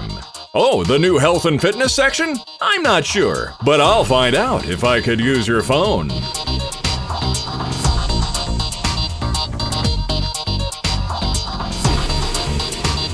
All right, we're back, everybody. Welcome back to the Welcome program. Meh, meh, meh, meh, meh, meh, meh. Uh, people in the chat room still arguing about when states can open their government or their business or whatever. That makes me sad. When they can, I mean, is it's up to the state? It's up to the state. Well, is it though? I mean, here's the truth. Let's say the state says, we're opening, right? Mhm. Businesses don't have to if they're No. like worried about stuff. If like McDonald's No, no, says, no. It's yeah. I mean, the states can decide when they open, but businesses really have the ultimate decision on like, yeah, we're gonna we're gonna wait a week. Thanks. We're gonna- gonna wait a month. we're to give Yeah. a little time, maybe. Yeah, we're fine. Uh, we get it. Yeah, we may not jump right in just now. Okay. Uh, Bill Doran on his way. Uh, I'd say so. that knowing that I haven't called him yet. Okay. Question: There we Is he? Is he? Is he? oh, yes, he is. And here he comes. Your bat cave's open there, Bill. Bill Doran, all the way from the Pacific Northwest, that being the state of Washington. Uh, he makes things, comes on Tuesday and talks about them. Hi there, Bill. Good morning. Good morning. How are you? Doing okay. Yeah? Slept great. Yeah? Having my first cup of coffee. I wish I slept good. great. And, uh, How do you sleep great? Give me some tips. What do you do? How do you do it? I actually yesterday went for a walk with Brittany. Yeah. Uh and it was a little exercise, right? And then I got home and I did some more exercising, did some uh crunches, Yeah. some ab stuff, some leg lifts. Yeah. Nice. Uh and then I worried for about 12 hours. Okay. And then by about 11 I was exhausted. So I see. Okay. No, this is all Yeah. right. Uh, you just need to exhaust yourself, is what you're saying, and then better, better it helps sleep. for me Mhm. anyway. I know a lot of people that doesn't work, but I, I if I get physically exhausted, I just can't keep my eyes open. Yeah. Uh, did I tell? I don't know if I've told you this. In the last week or so, I had a dream. It wasn't a very remarkable dream, other than I was going on a tour of people's houses. I don't know why, just seeing houses, and I was with a guy the whole time. Guess what his name was? Foam What? Smith. And I'm not no kidding. No way. His name Really? was Foam Smith, and that was the most prominent thing in the dream. Is that me and Foam Smith were traveling Foam around Smith. looking at houses, and it wasn't you or anyone even looked like you. It was just some. That, that's even more. That's even worse. It didn't even look like Bill. Wasn't No. like Foam Smith wasn't Bill. No, it's just a Right. guy who just was named Foam Smith, and it was like the whole time there was like this clarity in my head that was I am traveling with Foam Smith to look at these homes. It was very What- what- weird. What this tells me is that uh, my SEO has been uh, so on point that it has transcended the dream space. yeah, you've search engine optimized my brain, and Was his was this man's name? Did it start with a hashtag? Was No. hashtag foam Smith. no, it was just straight up like first name Foam, last name Smith. awesome. There was like a weird Uh, introductory period where it was like, "Hi, I'm Foam Smith. Oh, hi, I'm Scott Johnson. I guess we're gonna go look at houses today." It was a really odd dream, but I have been having dreams every night. Seems like all night. Probably it's five minutes. Who knows? Our brains are weird, but you know, like constantly having the weirdest dreams. And that one in particular is like, okay, it's Foam Smith. Sure, probably has something to do with Bill. Don't know how, but all right. Me and Foam Smith rocking the rocking the world. It was really weird. Anyway, so there's that fun story. Hey, what'd you bring us today? What big package of Bill do we have to open? Yeah. Well, uh, I'm really happy that Brian made a prop Oh. this week because I didn't make anything. So we're going to talk about Brian's Mjolnir. Mm. Let's talk about it. Um, I I also- also I gotta th- thank you for the uh, recommendation on the acrylic, doing Mhm. the acrylic wash, and the video, which was perfect. It, uh, Excellent, yeah. I watched that video and then I watched the one after it to get like a little bit of um uh exposed not exposed metal because it's all the whole thing Right, right. metal Yeah. but uh i did a light silver on Mm-hmm. places and i'm thinking i might i still need some more weathering and i got to figure out what to do as far as more weathering Mm. I mean, Sure. it's, a, it- it's a mystical device It is. you'd think that it would resist weathering but it is also very old. it is So, yes It's been kicking around a while. I realized too when I went and looked at your text message this morning that I did not answer all of your questions. that's okay But that's, yeah, why you're you're- here that's why you're Yeah, Yeah. if you have a so if you have a, a, a giant hammer like that, and let's say you paint it the base color like a like a gunmetal, which is like a Mhm. darker metallic, Mhm. then you could go over and just lightly hit the edges with a bright silver. Mhm. So you get a little bit of that contrast. And a lot of times when you do that, what happens is that bright silver doesn't show up until the light hits it just right. Mm. But when Yeah. it does, it's got that nice highlight, that nice sort of um, just variance on the edges that make them pop a bit. Yeah. Uh, I had a similar question this week. Someone emailed me or, or, or tweeted at me. They had a piece of their prop that was white. Uh, in the reference, it was white, right? So they painted it white, and then they said, "How do I? I, I can make it look dirty by putting you know a wash of brown or black paint on it, but I want the edges to look all weathered." And uh, what I told him was, uh, "Well, in the fiction, what's this thing supposed to be made out of? Is it white plastic, or is it a piece of metal that was painted white?" Because if that's the case, then you want to paint it in a way that looks like maybe some of that white paint is chipped off and there's metal exposed down below. But if the whole thing's supposed to look like white plastic, maybe you could like chew up the surface a little bit, but it's all still going to just be that white plasticky color. Right. So really, when it comes to weathering, you want to tell a story and figure out what that uh, story is and how it would apply to what's happened to your uh, your fictional object over the years. Yes, I'm thinking he he hit uh, one of the dark elves uh, with the corner of this, and there was some blood, some gross dark elf blood. Oh yeah, Ooh. in yeah. the corner and Nice. crusted in there and got in the cracks, and he didn't have like a, a little brush, wire brush to kind of. He doesn't. Yeah, he should have a little, uh, like a little really ornate Asgardian brush. He keeps it in his belt, you know. Yeah. And after Yeah. a fight, you just see him just sort of like picking little bits of dude out of the, you know, all the ornate details on Mjolnir. hmm My uh, so I don't know if I ever told you guys this, and my brother-in-law Steve listens, so he'll he'll enjoy this. But back when my daughter was a senior in high school, uh, she headed up a project where um, their their school's mascot was Thor. So she had this project. She's like, "Hey, what if out in front of the school, which was a relatively new school, just been built in the last couple of years, what if we had a big monument to Thor?" And they ended up setting up, or they ended up settling on a giant version of Mjolnir in embedded in a giant stone. Cool. Um, the problem is, and it looked amazing, like just looked incredible. Taylor did the like design work on those, uh, you know, the detail on the ends of the hammer and all that. Steve built the whole thing out of bronze. I think it was bronze. He had a cast in bronze, I should say. Um, the problem is, it, it was technically two pieces, right? The stone and then the hammer, and it looked like it was never going to get out of there. But some kid figured out a way to get the hammer out of the hole, which obviously is, you know, bad for Mjolnir's reputation. You're not supposed to be able to be worthy to pull that thing out of there. Uh, anyway, I can't remember how he eventually did it, but if you still go by to that um, that school, and if, if locals are interested, then contact me. I'll let them know where it is. But that thing's still there, and it is badass, like a big hunk of a giant hammer just jammed into the ground, and it's so cool. So anyway, Mhm. just a little Wow. little side note there. yeah, that's fantastic. Yeah, it's very cool. Uh, so I want to take a moment to talk a little bit about weathering and some stuff that I know. Oh, great. Uh, here's a great quote from my friend uh, Harrison from Volpin Props, who's much better at this than I am. He- he- paraphrasing him, he said, weathering is when you slowly ruin a prop until it's perfect, right? When you do your base coat of paint, it looks like it came right out of the factory. But that story's boring, so you start to ruin it until it looks just right. Um, the uh, the finish you're going for is is as if it has been uh, affected by the environment. Now, if you use genuine materials, like I said, you can do genuine weathering. So, for example, uh, people will do this when they build like a table, right? They'll build a table with brand new fresh wood, and then they'll do things to it to make it look like an old piece of furniture that's been kicking around for a while. Sure. You can use chemicals, you can burn it, you can use like a wire brush to like scratch it up a whole lot um, but you don't you're not faking anything you're basically just accelerating what time and erosion would do to this thing Mm-hmm.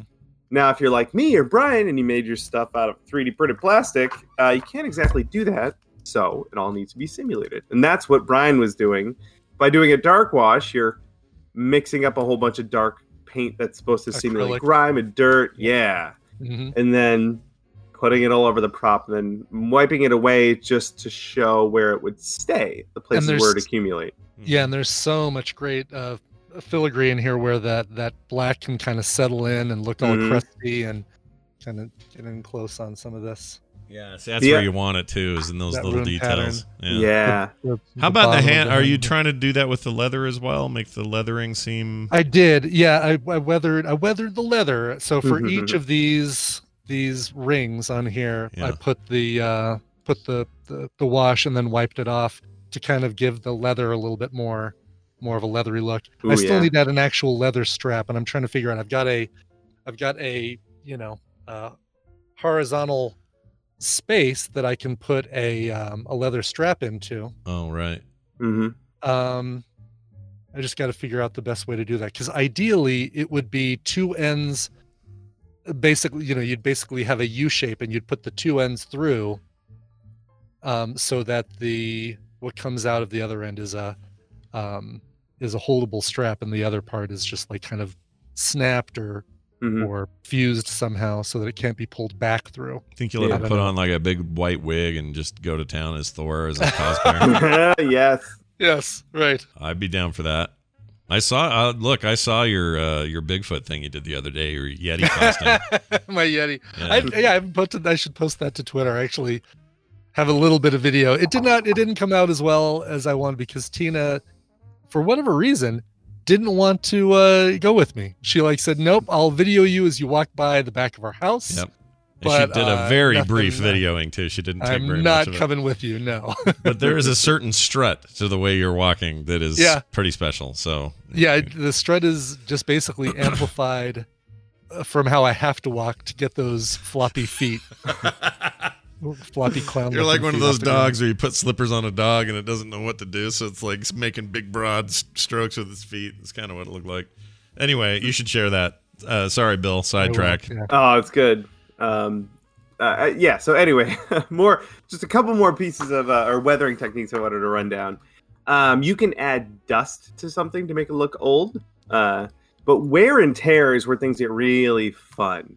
So we talk about using battle damage. So if you're working on a prop and you kind of goof up part of it, you can say, "Oh, we'll make that into battle damage," right? You can Mhm. sort of hide your crimes that way. Um, I've done this before, where I'll use a rotary tool to sort of uh, grind up a part of a prop and make it look like it got hit by a blaster or something. Hmm. Um, you can also, this is really fun, look for spots on a prop that would turn shiny because you've handled them a lot, right? Mhm. So any grips, the grip on a pistol might be a matte finish when it's brand new, but once you've carried it for you know ten years, it might the part where your thumb touches gets shiny. Uh, and there are a lot of different ways you can get that finish on a uh, fake prop, but part one way you could do it. So my Ray Blaster, those grips are cast plastic; they're black, and if I want to make them shiny, all I have to do is polish them, which is really handy. Very cool. Uh, and then you can add scratches and paint chipping and all other really, really neat stuff to add to that story. Mm. And that's basically weathering. Cool. It's Nice. very cool. Weathering matters. Turns out. Totally does. Yeah, it, it definitely makes the makes the prop feel more like a prop, you know, as Mhm. opposed to just a a toy off the shelf at Toys R Us. Yeah, exactly. Does It's that- hard. It's hard in a mass production kind of way to make toys have weathering naturally. Like it's it's a Mhm. difficult. And it's process. always it's always the paint job that suffers on those. Yeah, yeah, always. Yeah. Mm-hmm. So that's why I mean this personal touch is pretty much required if you're going to make it look that good, because there just isn't a way to mass produce it without it being extremely expensive and Right. you know. Are you saying that this does not look like one of uh, uh, Star Lord's? Uh, Like it, like it jumped out of the screen. yeah. I'm saying you could, you know what you could do? Just weather the shit out of that thing, and boom, there's your yeah. there's your thing. You got It's, it. it needs a full repaint because I mean I don't think the blaster is red, bright red and bright blue either. So No. to- or you just go completely sideways and make the rest of your Star Lord costume bright red and bright blue. There you Lean go. into it. Yeah. Excellent. That's yeah, a good go, idea too. Go yes. all in. Uh, I'm putting in our Discord an, an image of that hammer that they made. Uh, someone had a picture of it here, and I had Oh, forgotten awesome. they had done a $250 reward for whoever stole that thing when they first took it. So I don't know how that ended up, but they ended up getting it back. So How big is that thing? It it's looks big. It's like uh, it's bigger than Thor's hammer. It's like uh, Yeah. Geez, uh, probably I don't know. I don't know what to compare it to. It's probably it's probably like 33 inches wide uh, at the Mhm. base of that thing, and great big handle. That handle's all uh, metal. Also, it's all bronze. It's it's pretty insane what they put together for that thing. But anyway, Mhm. uh, is it actual size? Oh, Carter says it's actual size. I thought it was bigger, isn't it? I could have sworn it was larger than that. Maybe she's saying it's. Uh, well, what what is actual size? How big is Thor? How big are his hands? We don't know.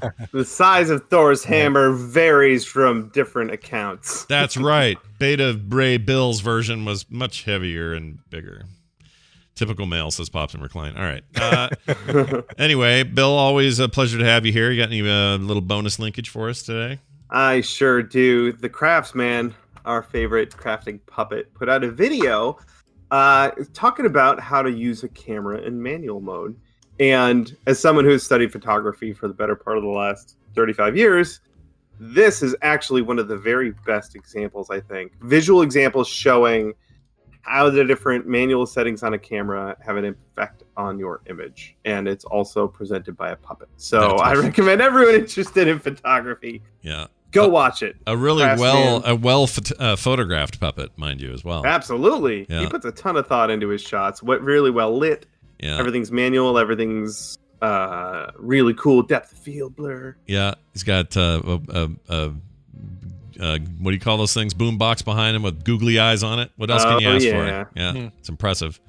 Actually, I should watch this. I've got You that. should. I have that. Cam- I've just got one of these little Rebel Mhm. cameras like this and learn a little something. Be a great one. Tina's trying to get into a lot of uh, close-up photography, so this would be this would be great. Yeah. How close up are we talking? We're talking macro. No, no, Okay. just like um, uh, we've been doing stuff for my friend's uh, candy uh, site, his oh, um, like candy shop, product, food, food products. And Man, stuff, I yeah. love product photography. Yeah. Product photography is Everything's cool, so man. small Mhm. and cute. Yeah. right. My daughter, my daughter always tells me her dream job is working for uh who's the who did uh, Kubo and the Two Strings? Forgot the name of the studio. Anyway, Laika. Yeah, Laika. The mm. the the prop work they do, like the miniature work that they do for just background and Oh, sets yeah. and parts and pieces and tables and chairs and all that. Like she could just that could be her job until the end of time. Be amazing. Someone. One more quick anecdote. There's a, a, a scene or many scenes where he swings a sword, yeah. and they made several swords, and one of them is a it's a physical sword that has a motion blur behind it. Does that make sense? Yes. So when they animated, they swapped that out, so it looked like his sword had a motion blur, but it was all physical. It was all built into the model. I know that It's stuff's so crazy. I love how they do that stuff. Like, or or, or like they want to really have an exaggerated motion, and in motion it seems like somebody just jumped, um, really hard or whatever. But if you slow it down and look what they did, their faces got all elongated for a couple of Mhm. frames. Like Mm. they they actually distorted the the characters to create the effect. I love that stuff. So cool. Those are the principles of animation. Animation. Squash and stretch. That's right. Squash and stretch. Uh, that's our new show where Brian and Scott are changing our names. All right. Hey, you, I don't know who's who, but we, we can decide that later. Uh, yeah. Uh, Bill Doran, everybody. You can find more of his works uh, over there at Bill Doran, or sorry, punishedprops.com. Also, Punished Props on YouTube. And as always, Chinbeard on Twitter. Bill, have a fantastic week. We'll see you next time. See ya. Bye now. Bye. Bye. All right. Now, politics. Yes, politics. Political uh, discussion with our good pal, Justin Robert Young. These are their stories. Oh, I'm terrible with names. Joining us on the line now, all the way from Oakland, California. Uh, no longer the home of the uh, Raiders. I guess not for long anyway. Is uh, Justin Robert Young uh, joining us in a uh, shoot? I was hoping you'd look like that fisherman gear you had on the other day. You look like a you, you look like a guy. the who's out- longshoreman. yeah, the longshoreman stuff. That looked great. I missed that look. look. You gonna go for that Uh, more? I'm, I'm I'm a man of many looks. yeah. I got I got many looks. I'm feeling a little uh uh like the bassist in a country music video. right. Oh, I see that. I can see that. Yeah. Before I forget, how do you feel about Nick Cage playing Joe Exotic in the uh, upcoming thing? Um, I love American Vandal, Yeah. so I'm I'm Hmm. more excited about the creative uh behind him. Uh, I would say in general though, like, look, it was fun, but the fun is done with Tiger King. like, I don't know how many derivatives I I want to see, mostly because the point of that show was surprise Mm-hmm. and even if you now are expecting surprises it's not going to be as fun as when you weren't expecting surprises and they surprised you Yeah, all the stuff that we, yeah, all all the cliffhangery business that that thing presented, we now know. We all know he's in prison. Like all that stuff's done. So what is this Right. then? What is the what is the character and- arc? The story's been told. have Yeah. you have you ever seen american vandal Yeah, it's I saw I didn't see it all, but it's the dude that drew penises on cars and they had to it yeah was, it was done but it's like basically like it was a parody of making a murder right, right.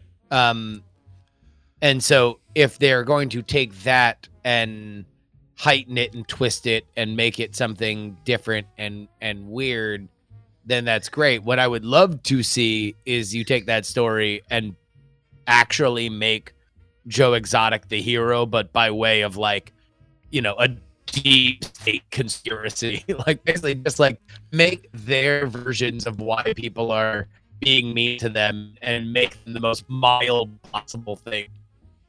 Free world hanging in the balance of the greater Wynnewood Zoo. That would be my idea. That would be all right. I mean, that's what that dude. You've described kind of what he would probably make if he was on his own and had his own devices. But I wonder how much of this will have to stick to the truth or stick to the not the truth, but Yeah, I mean, it's based off a Texas Tribune or Texas Monthly uh, article, so it's not going to be based on uh, that particular story. But apparently, the the that article does, you know, include Carole Baskin and all these other. oh, we No, were and we were playing around with who we thought we would cast as Carole Baskin. Who would jump to your mind if you had to cast her today? Like who would it be? You know, one of the SNL ladies does like an insane impression of her on So good, TikTok. Yeah. Yeah. Who is it? Do you know Um, who, who it is? I'd she's love to one of the it. new. She's one of the new. Um, the featured. Yeah. uh, as opposed to like the the ones that get their names before the also. yeah, it used to be like everybody would get the video moments where it'd be like Jim Breuer Yeah, buying a Coke and then looking at the camera, and you know Mike Myers like having a hot dog slip out of the bun, Uh-huh. uh, and then there would just be like the still pictures. It's like Mhm. Featuring Chris Rock. right. Exactly. oh, here Chloe it is. Fineman. it's, uh, that's it, Chloe, Fineman. Yeah, that's the name. yeah, no, but her impression is is great. just like lights out. So good. Really? Okay. I'll have to follow up and check this later. Um, but yeah, like I, I don't know how I generally feel about. I'm I'm a little burned out on it because I ended up listening to the documentary or the the podcast thing last week. Just binged it, and it was the one that came out before the show. And anyway, it's a very different perspective. Like to the point that I, I mean, I already knew that these filmmakers were kind of playing fast and loose with the you know the difference between reality TV and documentary documentary methods, and I mean I knew that I'm not totally naive, but man, they just they picked and choose, left a lot of stuff out, told that guy not to wear a shirt or his new teeth. Like Mhm. there was a weird lot, a bunch of stuff that that, that Sensationalizing that. That yeah. That. I mean, wasn't- in general, you got to realize that most documentaries, full stop, are not great journalism. Yeah. Like, uh, there are obviously the like the Ken Burnses of the world that are basically just trying to like bring history text to life. Yeah. You know, like that's a different style, but in general, even the ones that we understand to be a little bit more sober uh, are you know, they they're trying to tell a story. Reality, it is hard to make a coherent 2-hour story out of reality. Yeah. Out of real reality. yeah. That's true. It it just is very very very very hard. Yeah. I like, I think it's why I respect. Once in a while, one will come out and it will be no music. So nobody's trying to, uh, you know, elicit emotion Uh, from you. evoke, right, mhm. From either, from either being funny or sad or any of that. Uh, they just don't have music and they don't have a narrator to tell you how to think or, or what to see. And they just film stuff. And an example Have of you ever seen um I think it's like Ju- Jesus Camp? May Oh. May something 1994. No, no. It it was an ESPN 30 for 30. Um and it was about the day that the OJ Ford Bronco happened and the New York Rangers were getting their parade in New York City and the New York Knicks were playing and it was like some big Masters moment but that is all told completely uh through actual footage Yeah. uh, either found or broadcast Yeah. uh no narrator I think I did all. see it, and I really liked that. I liked Jesus Camp for the same reason, although that thing completely freaked me out. Um, but I like those things. You don't see them as much anymore, or maybe you just don't see them. Yeah, because they're really hard. Because they're hard. Yeah, yeah. Because they're really, really, really hard, and you actually have to have the goods Mm-hmm. uh, that already tell a story uh, for for it to happen. Otherwise, you know, you're trying to make it pop. And to be honest, it was part of the one of the decisions that I had to make early on with Raise the Dead was whether or not I was going to go interview people for it. Mm-hmm. And I kind of went away from that mostly because in all the stuff that I had heard with great interviews, and there are fantastic shows with amazing interviews, but you're you're a prisoner to that, you know, and that that is a, a choice you have to make. Is like, all right, if you go out and interview somebody that is an expert on something, now you can't really go away from it, even if evidence suggests that you might maybe you should, Mhm. right? Mm-hmm. Yeah. Well, I don't know. The whole thing's the whole process has always been fascinating to me, and I always appreciate um, a documentary where I feel like I've been impacted in a major way without the tricks. It just doesn't happen that often, and we are absolutely talking about not one of those with the Joe Exotic story. So we'll see what No, they no, do. I mean, look, I, I think the Tiger King is. I mean, it, I, I don't even know if I would say that it's more reality television than documentary because I think if you really know what reality television is, that is much more scripted. Like, you know, uh, nobody's tire actually goes out. Yeah. You know, Right. Th- that is a setup for the episode, right? like, that's why. Hulk Hogan's going to be late for Brooke's birthday. Like that doesn't just accidentally happen. uh, the uh, where I think Tiger King is like, did they shoot that in a way so it would be the most telegenic, so they could tell the most part of their story without? I mean, because like when you go to Joe Exotic's husband and he smiles and he has all those you know janky ass teeth, that's you know a picture that's worth a thousand words. Yeah. Uh, and and so I think that they were more along the lines of that. Yeah, they were leaning into it, and I enjoyed my time there. But I think I'm kind of done for a while. Don't need to hear about it Yeah. anymore. All right, uh, real quick here. Uh, not real quick, whatever, however long we want to talk about it. But I wanted to talk to you about how states lifting. Uh, well, I'll, let me start here. Uh, Utah lifted its status from red to orange level, whatever that means. Um, it would be like DEFCON four to five, I guess, or I really do wish. I mean, this is just from my perspective as somebody that's trying to cover this and make sense of it for people. yeah. My God, it would be easier if we just all agreed as a nation to use the same terminology. I agree. right? I Yeah. agree. Because like even it's like shelter at home, shelter in place, place for shelter, safe home, safers for homes. Like it's and now it's like, all Yeah, right, well, the California's phase two is really like the federal phase one, and Mhm. Utah's not doing phases; they're doing color maps. Yep. So Yep. don't be if you're if you're blue, make it true, and if you're red, uh, you're probably dead, and if you're chartreuse, then it's up the caboose. What's the use? Yeah. yeah. it's up the caboose. I like that. yeah, that I agree. Some standardization would be nice. However, uh, basically what it meant is some op- some businesses could open. They still had to do a bunch of restrictions even within those businesses. Um, I don't I don't know all the details of it, but I do know that as of yesterday, we had uh, um, the highest number of new cases. And Yeah. here's the thing: it's not even from going red to orange. These new cases are just like from whatever we were doing two weeks ago, Mhm. which was pretty well shut shut down two weeks ago.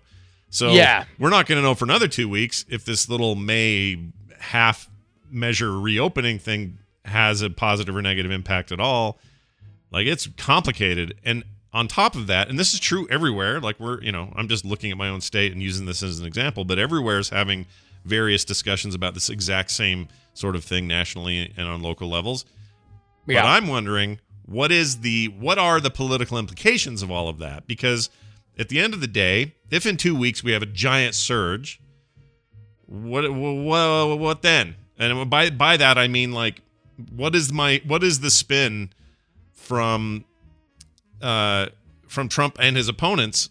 It doesn't seem like it serves anyone, is what I'm saying. Like opening too soon is not going to serve anybody's goals for this November Well, or right, for how to right. run this Yeah. thing or any of this Well, stuff. let's so before before we get too far down the road, Yeah. let's let's understand a few things here.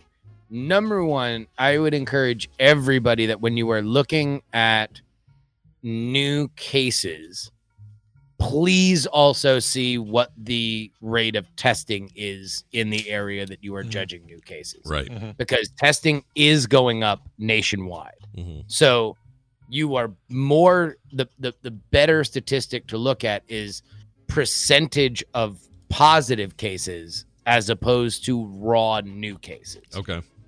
Good idea. Um because I I do think that uh look, we don't know is the answer to what your uh, the answer to your question. Like we don't know whether or not opening up a little bit will cause a little bit of uh of of of, of, a jump up. We don't know whether uh the fact that we are social distancing more, that we are wearing masks, that people are aware that this is a real thing in a way that we weren't before, whether or not that's the same or like what the percentage of difference is.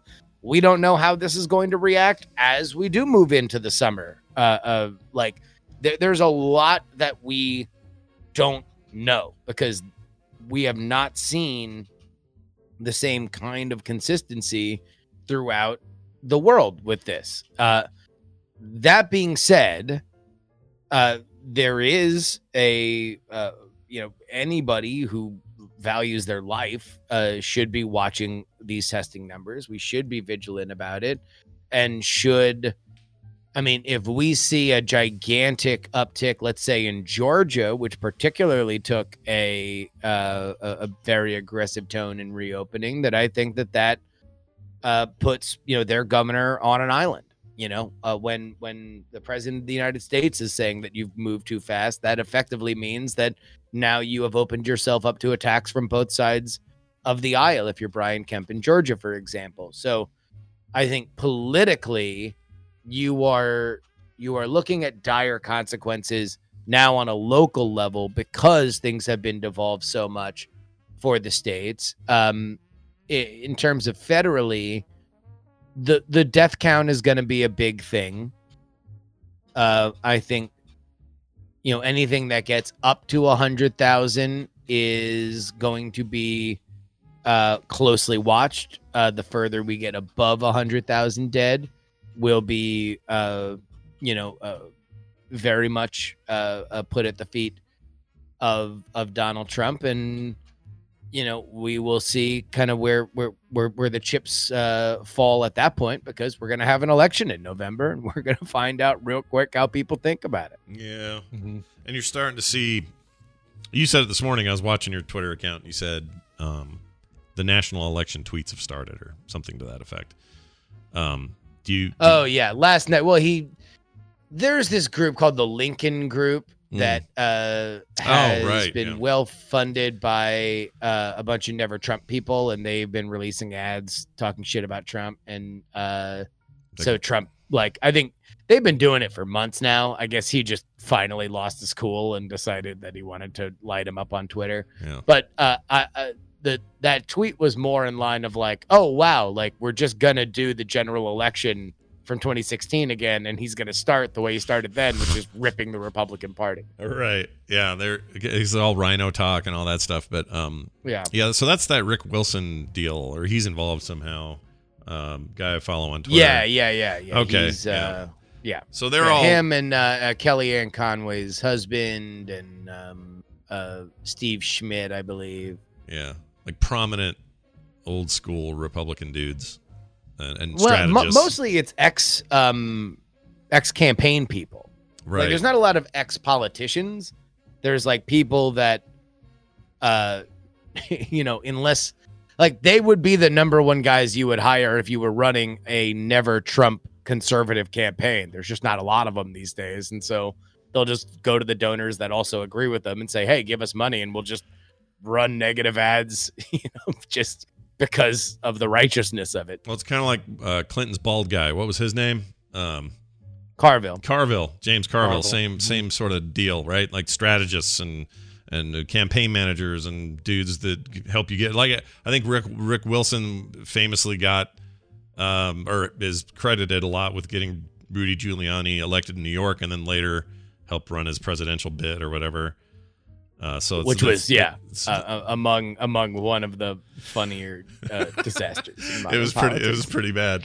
But uh, Yeah. it, it is an interesting. Giuliani Giuliani's brilliant idea was to uh, was to wait until Florida to ignore all of the early states and wait until Florida and then realize that everybody else had such momentum they just ran them over in Florida, which is almost as funny as Michael Bloomberg with the benefit of hindsight and 12 years in between uh, those two moments deciding to have the exact same strategy uh, except uh, at the tune of a billion dollars. Yeah, I miss seeing his buses around. They were big and annoying, and I kind of liked them. It was just a Yeah. fun, fun, disruptive thing in our city. Anyway, I don't know where I was going with that, but uh, oh no, I was going to say. So, are those guys? They're they're obviously running a lot of anti-Trump stuff, but does that in, uh, in effect mean that they're trying to push people toward Biden, or or do you think this is like a like what is the play there? Like what is the thing? Just to say we hate Trump and Oh yeah, I think for for never Trump voters, I think that Biden is probably the best case scenario. Um, he's you know a uh, uh, an old head. You know exactly who he is. He's reached across the aisle in the past. He's the only reason why Obama got anything done uh, in in the Senate. So I think you you are fine to hold your nose for Biden as opposed to say a Bernie if you were worried about the entirety of capitalism being dismantled. That's a good point. If that is, uh, and and I've seen some of those guys say such uh, said uh, things like that, so it makes sense. I don't know. I'm just real Yeah. curious if it so. I would I would assume that yeah, it would be more Biden and and Adhesive Wombat said the Lincoln Group would probably get behind Amash. I, I don't think so. I think that they are there to defeat Trump in a way that Amash is uh, there to just kind of be the principled libertarian candidate. Yeah, I was gonna. I was- I'm glad you brought him up. So um, he jumped in as an independent, said I'm running, and and Yeah. there was equal amounts of uh, vitriol thrown his way from both sides of this. Um, do you think it has? uh, We're not. I mean, I don't think he's got the kind of heft that somebody like um, oh, who's shoot who's the old guy that. Uh, the uh, Bush Clinton. Uh, I can't think of his name. Nader? Da- no, Nader? No, the other one. Nader. No, before all that. Uh, Before Oh, Perot? Ralph Not well. Perot. That's what I'm trying to say. Is Perot. Perot? Oh, okay. Yeah. Yeah. Do you think is that that level of impact, if there is any, or is he just sort of like what is it? What does this happen? What what matters? What what, what will No. happen with Justin? I mean, nobody's Ross Perot. You knew Ross Perot from the second that he opened his mouth, right? Yeah, like Yeah. There's there's no I mean like uh uh Ross Perot understood that he could talk and people would listen. I don't know if that's quite the same with Justin Amash. I think he is far more of the uh you know, there, there's like a couple different strains of libertarian um you know, libertarianism. It's always funny to me when people like say like, "Oh, that's the libertarian philosophy." And it's like, man, if you've ever hung out around libertarians, like they all hate each other. They're like they're like the wildlings. like, you know, like like yes, it if you're south of the wall, they might all look alike, but uh, uh, what you don't realize is that they're all this like uh, thousands of feral hordes with their own very specific things that they all have inner rivalries and like the gun nuts hate the hippies and the hippies hate the bookworms and the bookworms hate the uh, anarchists. Like it's just all insane to me so it's always funny whenever you always know that no, somebody has no idea what the hell they're talking about whenever they're like look at that libertarian it's like which of the 50 insane varieties are you talking about That, that But I think- Wildlings comparison is dead on, by the way. That's very good. You should use that more because it's yeah, Uh, uh, you know, um, what are you looking for? He's right there uh, in the printer. There's a Sorry, bird in the printer. Yeah, He's in the Bird. printer. Yeah. yeah. Ashley just came in looking for the doctor. He's Uh, been he's been pulled into the printer. He'll make it. He'll be all right. Um, so yeah, I, I think that that Amash is more of the bookworm constitutionalist type. The the question is, will he be a credible never Trump candidate? Mm. Because if he's a very credible never Trump candidate, then it, it will be enough. I mean, number one, no matter what he does, it'll be enough for one of the losing candidates to blame him for losing. Because boy, do billion dollar campaigns love blaming campaigns that have dozens of thousands of dollars for making them lose. Yeah. Yeah, that'll be interesting. I don't know. I, I- to me, it seemed like he seemed like a principled dude with some decent ideas. Uh, doesn't strike me as super libertarian per se, but I don't. Maybe I don't have the right definition in my head of what a libertarian is. Well, again, it's like because there is no definition Yeah, of what a they're all libertarian is, different. literally. Yeah. Like you know, there's there's a million different versions of it, and there's small L and big L, and and libertarians that don't want to call themselves libertarians. Like there's the the absolutionists and the anarchists. Like there's it just it's a million different strains of it that like literally only define themselves loosely as maybe we shouldn't have all these rules. Mm. Yeah, if if I wanted to go live in the in the mountains in a cabin with just me, my dog, and a gun, I'm probably a libertarian or a version of one, right? Probably. I want to be off the grid, you know, like I don't want to, or I, I guess I'm defining one of the subcategories that you're talking about. I would want to hmm. live off the grid. I want to live in my cabin. I want to make bacon every morning that I kill myself. Nobody gonna tell me what to do. I ain't got no laws or rules. Like that's me, right? That's a that's a libertarian of sorts. Sure. Yeah. Although in general, it's very rarely the let me go off and do some stuff. It's far more the like, and now the government wants to do a thing or tell you you can't do blank or blah Yeah. blah blah. Right. Yeah. You know, it's like, uh, um, are you familiar with the the whole Ruby Ridge uh, fiasco? Big time. Yeah, it was a big deal here because they're just north of us, and it was a big, Yeah. big whoop and when it happened here. Yeah. but that was like you know uh, uh i just listened to a podcast series about it about a year ago and it's it's a fascinating case study of like you know what do you do with a racist on a mountain Mm. like no doubt guy's racist Yeah. but also he's up on a mountain and boy does he not like coming down doesn't really like interacting with people Yeah. like again really racist Yeah. really racist, uh, exceptionally racist. But he really doesn't like coming down off that mountain. And Yeah. and you know, they wound up uh things wound up escalating to the point where there was like one of the most crazy sieges in American history. Yeah. I I I think I heard the same po- podcast you did. Is it the one that eventually goes into the stuff that in Nevada and all that? Is it that series? What was that called? If it wasn't, you should hear that too because it plays off of Ruby Ridge. Not plays off of, but it talks about the impact of it and how it kind of sort of acted as an accelerant for a bunch of people in Nevada and Arizona, and Oh yeah, yeah, yeah. Oh, it, it, directly played into the Waco thing. yeah, that was all Waco tied. Yeah, all that stuff was tied Yeah. in. Like it was that was a hell of a series. That was something else. I, yeah, I um, I can't remember the name. I'd recommend it.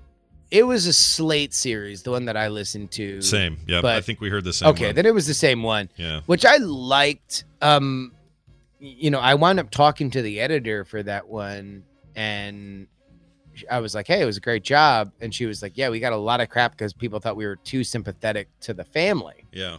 and and I actually would have went the other way, mostly because not to say that the family were necessarily sympathetic in anything that they said or or particularly did, but like, you know, there's a moment where spoiler alert to an event that happened three decades ago, uh, the the government shoots the mother in the head. The government says it's accidental. Uh, uh, the family says it was intentional Yeah. uh, and like the kids and the father continue this like siege for another couple days as the kids describe crawling to get their breakfast over their mother's corpse Yeah. and like that's kind of like glazed over and then they spend like 15 minutes with the lawyer prosecuting the the father and he's like yeah you know really ruined my life because i spent a lot of time in the office and my son really resented me Yeah. and it's like it's like uh, I don't yeah I mean one of these things happens all the time the other nah Yeah, not so the other much one's a even little on more- a news value level Sure, sure. It's very. I really enjoyed it though. People maybe could find it if they go to Slate.com and find it, but but yeah, if you're interested in that sort of stuff, and I always am. Um, and by the way, that Taylor Kitsch adaptation of uh, the Waco stuff that's on Netflix at the moment, I have not seen it. Is it's it good? very good. Yeah, I mean it's it's dramatized, so you know you're getting Yeah. all that, but Taylor Kitsch as David Koresh turns out pretty good casting. Like it works. And Friday Night Lights. Yeah. yeah you know um is he still jacked or did he get skinny for Uh, he looks more average in that.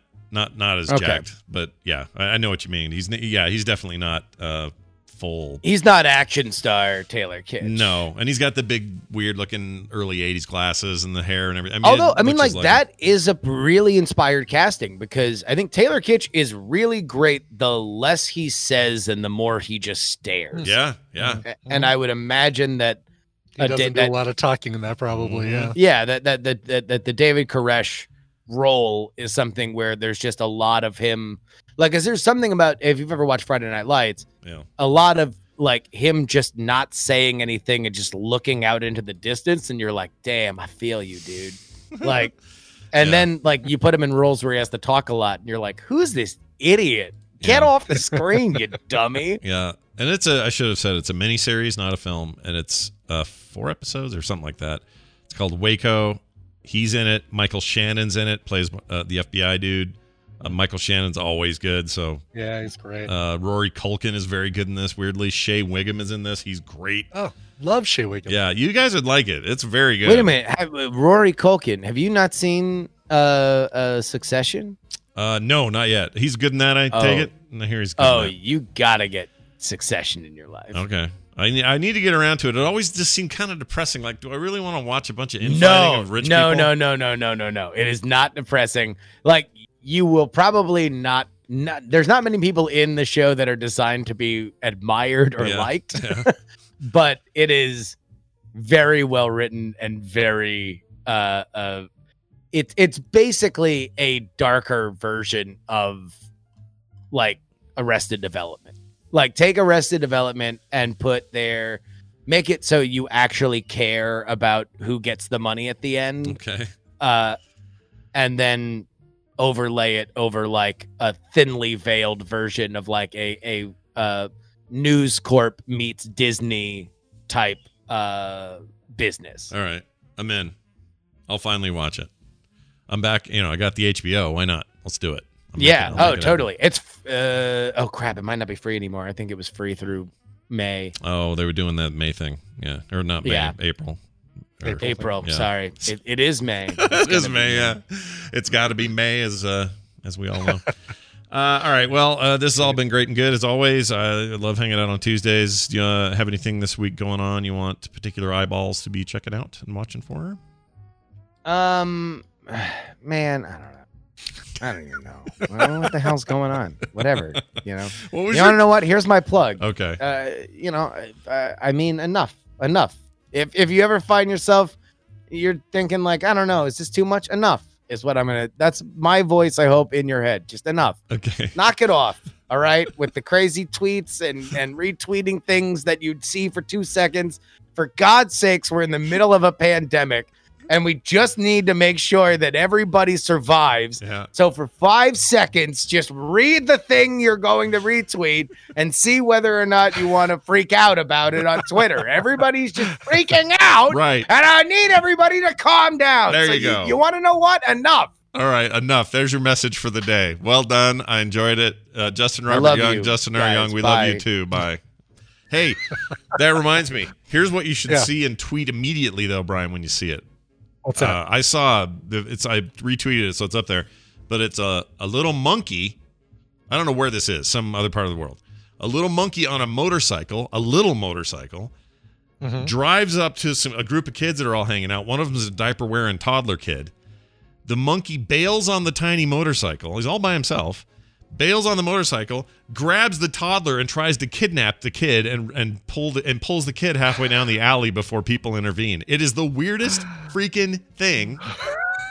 Was this on TikTok, Scott? no, it was a it was a Twitter thing. Uh, let me see if I can find it. Oh, I don't know where it is. If you uh, Chat room will put it in before I do, but it is the weird it is the weirdest thing. He steals the kid. A monkey. There it is. oh, here we There's the go. YouTube. There it is. Pops and Recline just put it. Okay, I gotta watch this thing. Yeah, it's the weirdest thing I've seen. I'm just impressed. Oh my god! Yeah. Yeah, see, I wasn't kidding. Wow, he gets that thing. Oh my god, he gets that little kid like halfway down the alley. Yeah, he comes on a motorcycle, bails on the tiny motorcycle, grabs the kid, pulls him off, yanks him. Now look at that. Oh my gosh. Why? Why is the monkey on a motorcycle? I don't know. So many questions about everything about it. It's in some where the M- I wonder Morocco where the or somewhere. planning on taking the uh taking the baby too. oh my gosh, dude. Holy cow! That is uh that is the craziest thing I've seen all day. Jester Woot is the days just right. Tarzan origin story. That is exactly right. Mhm. Very odd. Anyway, thought you might like that. Okay, uh, let's now. Oh, whoops! There we are. All right, let's now do a couple of quick things. Uh, we got this this mashup thing Jamie made. It's not so much a mashup as it is an exhibit of you and I forgetting things. So, um, I'm gonna. Ladies and gentlemen of the jury, I present to you. Yep. So enjoy this and see how dumb we are. Here we go. Puff Daddy, P Diddy, Diddy Kong. I can't remember all Diddy Kong. names. Right now he's Diddy Kong racing. It's fantastic.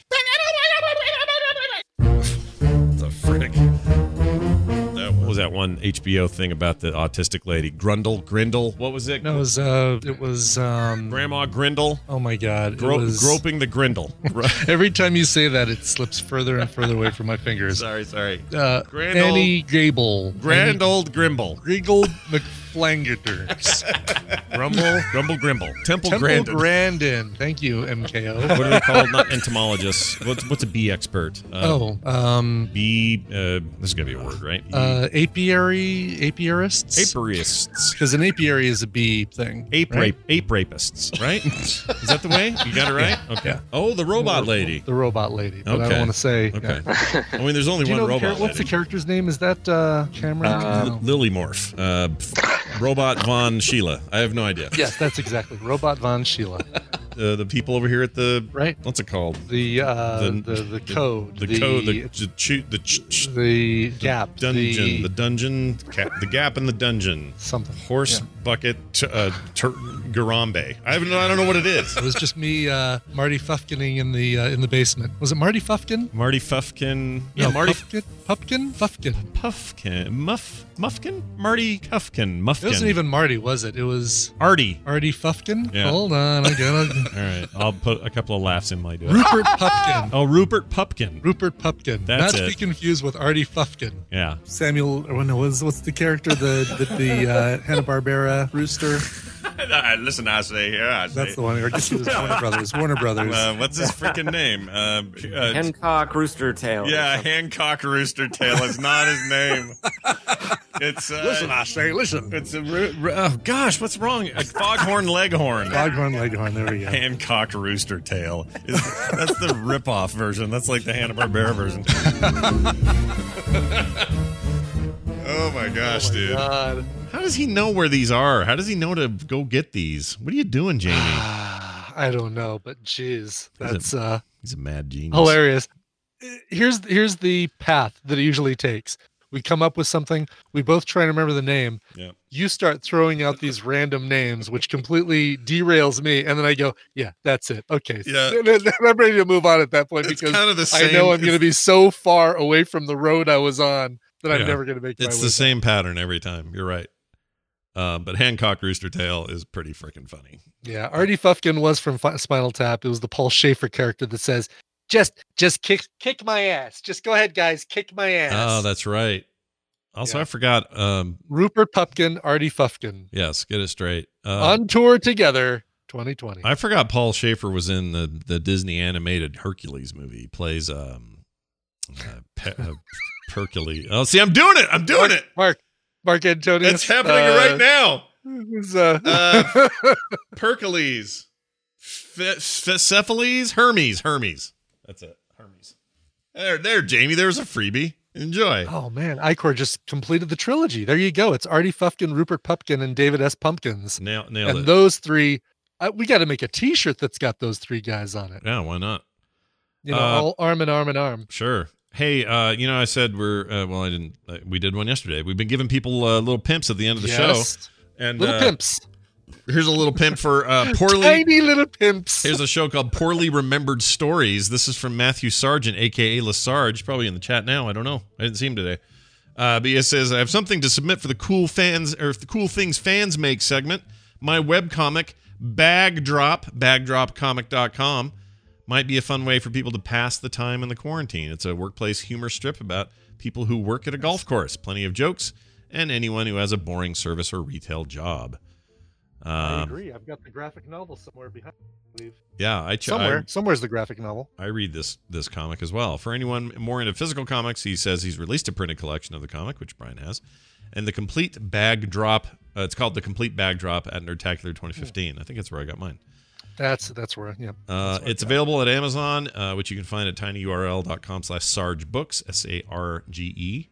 Thanks for introducing the concept of the show. Can't wait to see cool stuff from the community. Uh, well, thank you, Lesarge, aka uh, Matt and uh, or Matthew, and uh, we hope people check it out. Again, the website for the comic is bagdropcomic.com, B A G dropcomic.com. Go check it out. Make it part of your. Oh, there he is. Lesarge is in the chat. He's in. Yeah, he's in the chat room. Yeah, I Uh, got to hang out with him very briefly at uh, that meetup in Chicago. Oh, Uh, that's he and right. His new wife came, and uh, just after their big honeymoon, which was to the Galapagos Islands, is that right? If I remember correctly. That's cool. Um, so cool seeing them. Yeah, he's great. He's Yeah. a great artist too.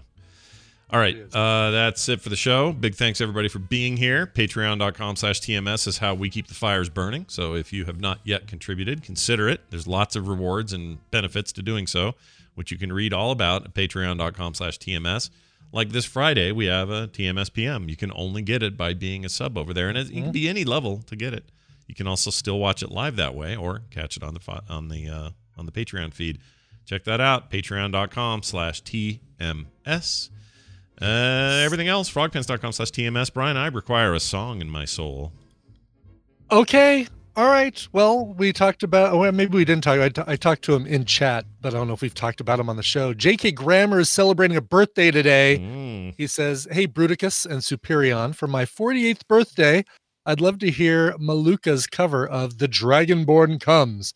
Um, she is a fantastic independent artist who has a great community of people, much like the Frog Pants community. She's also played and streamed Resident Evil games, among so many others, and screams just like Scott, though not as loud. Oh, good. Uh, haha, thanks so much. Love you guys. Ah, we love you too, JK Grammar, and you, you show up here all the time. Happy birthday, man. It's, uh, you're, you're one of those regulars that um, that Oh. we see every day in the chat room that that I don't feel like my day is complete unless we see J.K. Grammar in the chat room. He is one of the best by far. He's no offense, everybody who's not the best. He's one of the best. no offense to all of you who are not the best. Yeah. J.K. Grammar is the best. Yeah, he's pretty great. Wow. Well, I think there's a lot of people in the chat room that are the best. Yeah. Yeah. a lot of people. That's fine. Many, Many, fine many people on both sides. Sides yeah, both sides. Many fine and people. the Facebook sure. group, many fine people. Yeah, both sides, And, Brian. uh, both sides. China. Um, let's get to this one. Uh, Malukah from her album The Dragonborn Comes. It's the title track. And of course, it is from Elder Scrolls uh, Skyrim.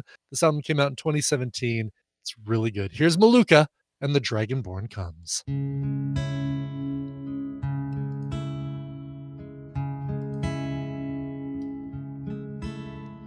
Our hero, our hero claims a warrior's heart. Tell you, I tell you, the dragonborn comes with a voice wielding power of the ancient Nord art. Believe, believe, the dragonborn comes. It's an end to